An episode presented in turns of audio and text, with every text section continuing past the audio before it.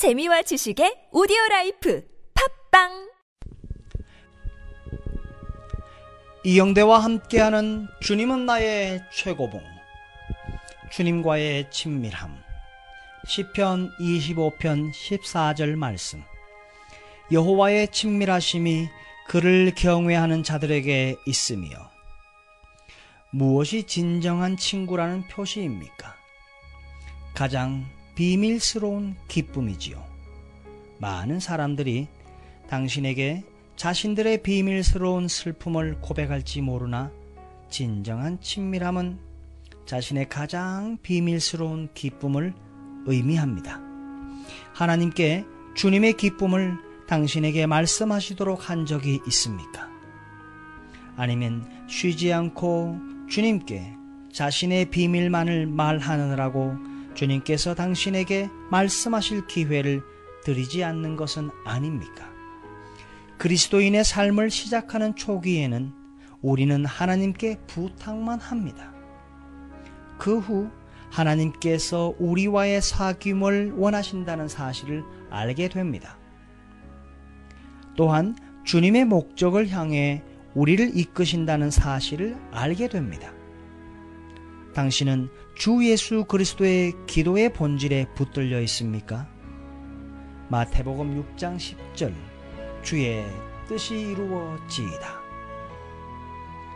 바로 이 정신에 붙들릴 때 하나님의 비밀을 붙잡게 됩니다. 우리는 주님께서 베푸신 많은 위대한 축복들 뿐 아니라 작은 사건들 속에서 그분과의 친밀함을 느낄 수 있습니다. 주님께서 우리 각 개인의 아주 사소한 일들까지 관심을 가지신다는 사실을 깨닫게 되면서 주님과 더 깊은 친밀감을 느끼게 됩니다. 시편 25편 12절 말씀 주께서 정하신 길로 나를 가르치소서. 처음에 우리는 하나님의 인도하심을 의식하기를 원합니다. 그러나 이것이 지속되면 하나님을 풍성하게 의식하면서 우리는 그분의 뜻이 무엇인지 물을 필요가 없게 됩니다. 다른 뜻을 선택하고 싶은 생각이 들지 않기 때문입니다. 우리가 구원을 얻고 정결해진 후에는 하나님께서 우리의 일상적인 선택 안에서 우리를 인도하십니다. 우리가 주님이 원하지 않으시는 것을 선택하려 할 경우는 주님께서 막으실 것입니다. 이때 주의하십시오. 어떤 결정을 내릴 때 의심이 생긴다면 당장 그 결정을 멈추십시오. 왜 안 되는 걸까? 이렇게 생각하며 절대로 자신을 합리화하지 마십시오.